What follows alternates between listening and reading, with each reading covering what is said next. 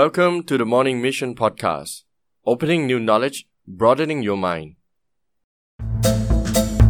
สวัสดีครับ ผมดรหริตและนี่คือ The Morning Mission Podcast เปิดความรู้ใหม่ ขยายแนวความคิดของคุณ อย่าหยุดพัฒนาเพราะคำว่าไม่ถนัด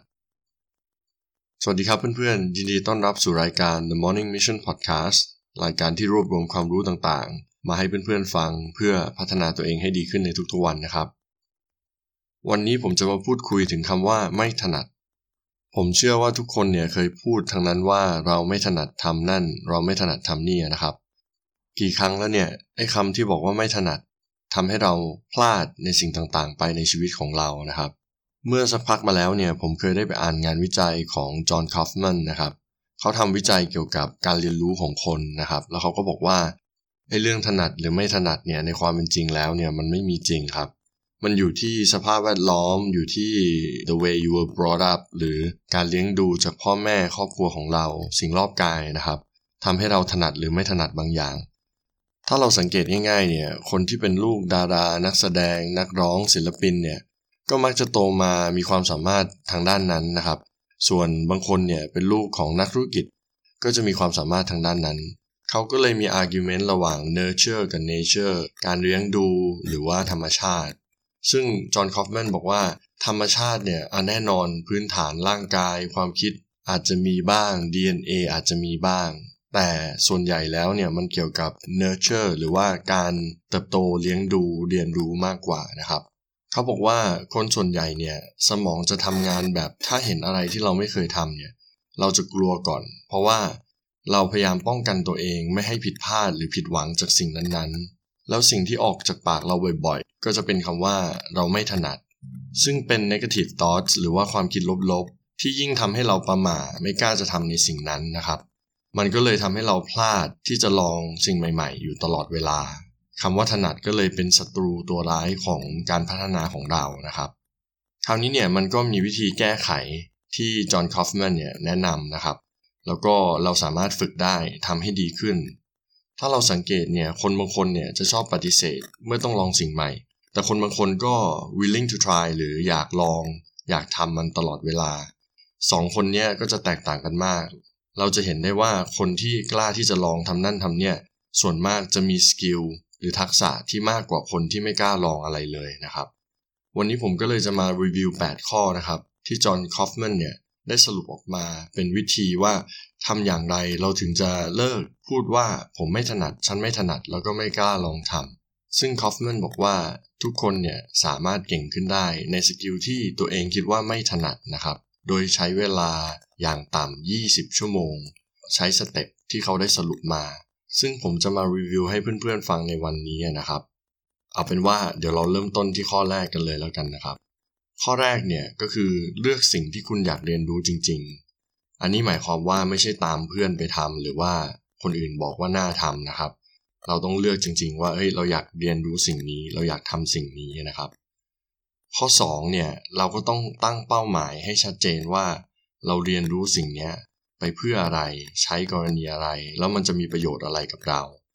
เหตุผลที่เราต้องเลือก เราก็รู้ว่าเราจะเอาไปใช้อะไรเนี่ย มันเหมือนเราจะได้มีจุดหมายที่ชัดเจน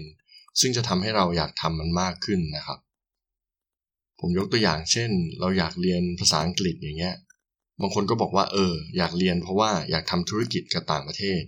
บางคนก็บอกว่าเฮ้ยฉันมีแฟนฝรั่ง ฉันก็เลยต้องฝึกภาษาอังกฤษให้ดีขึ้น เหตุผลอะไรก็ได้นะครับ ที่มันชัดเจนจะช่วยคุณได้ ต่อมาครับ ข้อ 3 คุณต้องแยกสิ่งที่คุณอยากจะเรียนรู้เนี่ยออกมาเป็นส่วนๆที่สามารถบริหารจัดการกับมันได้ เพราะว่าถ้าเรามีโกหรือว่าสิ่งที่เราอยากได้เนี่ยใหญ่เกินไป มันจะไปถึงยากมาก ยกตัวอย่างอีกครั้งนะครับ อย่างเช่นภาษาเนี่ยถ้าเราจะเริ่มพูดได้เลยเนี่ยคงยาก เราอาจจะเริ่มต้นท่องศัพท์บางศัพท์ก่อน เริ่มต้น basic conversation หรือการพูดคุย basic ก่อนนะครับ ก็จะทำให้เราเนี่ยไม่รู้สึกท้อและเหนื่อยเกินไป เมื่อต้องเรียนรู้ทักษะใหม่ ๆ นะครับ ส่วนข้อต่อไปนะครับ ข้อ 4 เราต้องหาเครื่องมือที่จะมาช่วยให้เราเรียนรู้ทักษะใหม่ ๆ อย่างเช่น เรียนรู้เกี่ยวกับภาษาเนี่ยเราก็อาจจะต้องออกไปซื้อ dictionary หรือซื้อคอร์สออนไลน์ หรือลงทะเบียนเรียนที่ไหนสักแห่ง สิ่งแวดล้อมมีความสำคัญมากครับ เราอาจจะเปลี่ยนโทรศัพท์ setting จากภาษาไทยเป็นภาษาอังกฤษให้หมด เราอาจจะเริ่มฟังเพลงภาษาอังกฤษมากขึ้น เพลงฝรั่งมากขึ้น หรือเวลาไปดูหนังเนี่ย ก็เลือกที่จะดูหนังที่มันเป็นภาษาอังกฤษก็ช่วยได้เหมือนกัน พูดง่ายๆ ก็คือเครื่องมือหรือสิ่งแวดล้อม environment อะไรก็ตาม ที่มันจะช่วยให้เราเสริมสร้างทักษะใหม่ ๆ ที่เราต้องการเรียนรู้นะครับ ข้อ 5 นะครับเราจะต้องเริ่มวางตารางเวลาให้ชัดเจน ว่าเราจะเรียนรู้ทักษะอะไรตอนไหนอย่างไรนะครับ และข้อ 6 ก็เกี่ยวกับข้อ 5 ก็คือเวลาที่เราวางตารางเวลาเนี่ยมันจะต้องจดลงแล้วก็ทำมันอย่างสม่ำเสมอ ไม่ใช่ว่าเราจะทำทุกๆวันจันทร์อังคารนะแล้วจริงๆแล้วเนี่ยเราก็ไม่ได้ทำมัน ต้องเป็นค่อนข้างสม่ำเสมอแบบจันทร์พุธศุกร์อาทิตย์อะไรแบบนี้ครับ แล้วก็จดลงอย่างชัดเจนว่า เราจะทำอะไรบ้าง วันนี้ใช้เวลากี่ชั่วโมง มีอะไรบ้างที่เราต้องติ๊กว่าเราทำแล้วหรือเรายังไม่ทำความสม่ำเสมอกับการวางแผนเนี่ยข้อ 5 ข้อ 6 เนี่ยมีความสำคัญมาก ข้อ 7 นะครับ เราจะต้องมีการวัดผล พูดง่ายๆว่าในแต่ละเซสชันหรือครั้งเนี่ยเราจะต้องตั้งเป้าถึงสิ่งที่เราตั้งไว้ว่าเราต้องทำให้ได้นะ เราต้องทำตรงนี้ให้เสร็จนะ ซึ่งมันจะช่วย evaluate หรือวิเคราะห์ว่าเราเนี่ยพัฒนาถึงไหนแล้ว และต้องแก้ไขอะไรบ้างทำให้เราเห็น progress หรือการพัฒนาการของตัวเองเนี่ยอย่างชัดเจน ซึ่งจะเป็นกำลังใจให้เราทำต่อไปจนถึงเป้าหมายที่เราตั้งไว้ตั้งแต่แรกนะครับ ส่วนข้อ 8 ข้อสุดท้ายนะครับ ก็เป็นสิ่งที่เราต้องระลึกไว้คิดไว้ตลอดเวลา ตั้งแต่ช่วงเวลาที่เราเริ่มเรียนรู้ทักษะใหม่ จนถึงปลายทางก็คือ เราจะต้องโฟกัสที่ quality ไม่ใช่ quantity หรือเราจะต้องโฟกัสที่คุณภาพไม่ใช่ปริมาณ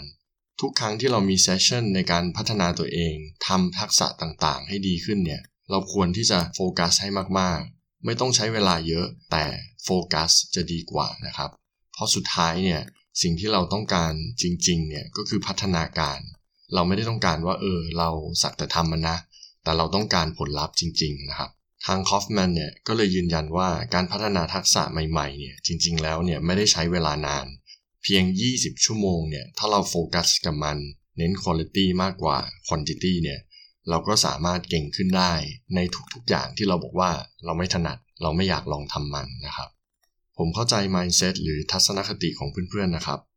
ว่าบ่อยครั้งเนี่ยเราจะบอกว่าไม่ถนัดนั่นไม่ถนัดนี่ ตัวผมเองเนี่ยก็เคยเป็นในหลาย ๆ กรณี เรียนรู้ภาษาใหม่ ๆ หรืองานศิลปะเนี่ยผมจะพูดเลยว่าเฮ้ยผมไม่ถนัด แต่อยากให้เพื่อนๆลองเปิดใจดูนะครับ เริ่มต้นง่าย ๆ คืออย่าพูดคำว่าไม่ถนัด แล้วก็เปลี่ยนจากคำเหล่านี้เป็นฉันจะลองทำดูอะจะลองทำดู แล้วก็ดูว่าจะเป็นยังไง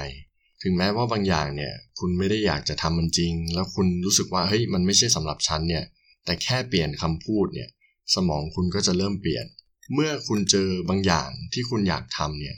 สมองคุณก็จะรับรู้ว่าเออคุณต้องการพัฒนานะ คุณต้องการเรียนรู้นะ แล้วคุณก็จะเรียนสิ่งนั้นเนี่ยได้เร็วกว่าคนอื่นนะครับ ยังไงเพื่อนๆก็ลองไป apply ทำดูนะครับ ผมคิดว่ามีประโยชน์พอสมควร ถ้าเพื่อนๆชอบ episode นี้ ฝากเพื่อนๆ กดไลค์กดแชร์ด้วยนะครับ แล้วก็เหมือนทุกครั้ง ถ้าไม่อยากพลาด episode หน้า ฝากเพื่อนๆ subscribe หรือ follow ตามแพลตฟอร์มต่างๆ ด้วยครับ แล้วเราเจอกันใน episode หน้า สวัสดีครับ